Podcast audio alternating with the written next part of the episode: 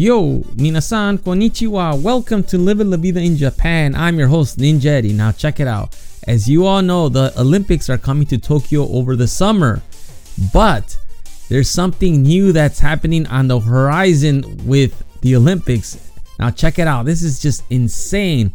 So, the International Olympic Committee announced that the birth of the Olympic Virtual Series will start on May 13th all the way through June 23rd of this year.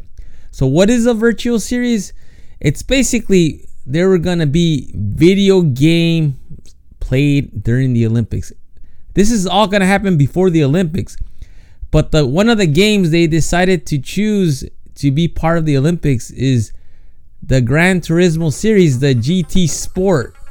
The game that I actually own, that game is going to be part of the virtual Olympics thing that's going around that starts on May 13th, which is insane. I would never thought in a million years that they were going to add video games as part of the Olympics.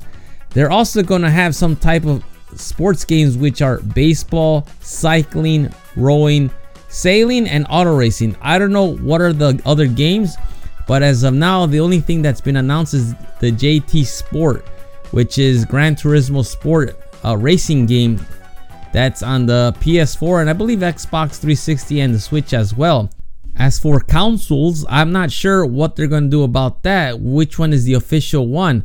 All I know is that they're going to add video games to the Olympics. Isn't this crazy? What do you think? Please shoot me an email at goninjadad at gmail.com. I'm curious to know. This is a whole new genre altogether. I mean, I never imagined they would have video games as part of the Olympics. I mean, this is going to open a new window of opportunity for, you know, people that want to be in the Olympics. I mean, I wish they would have had this when I was a kid. I mean, I would have loved to play video games, you know, and train.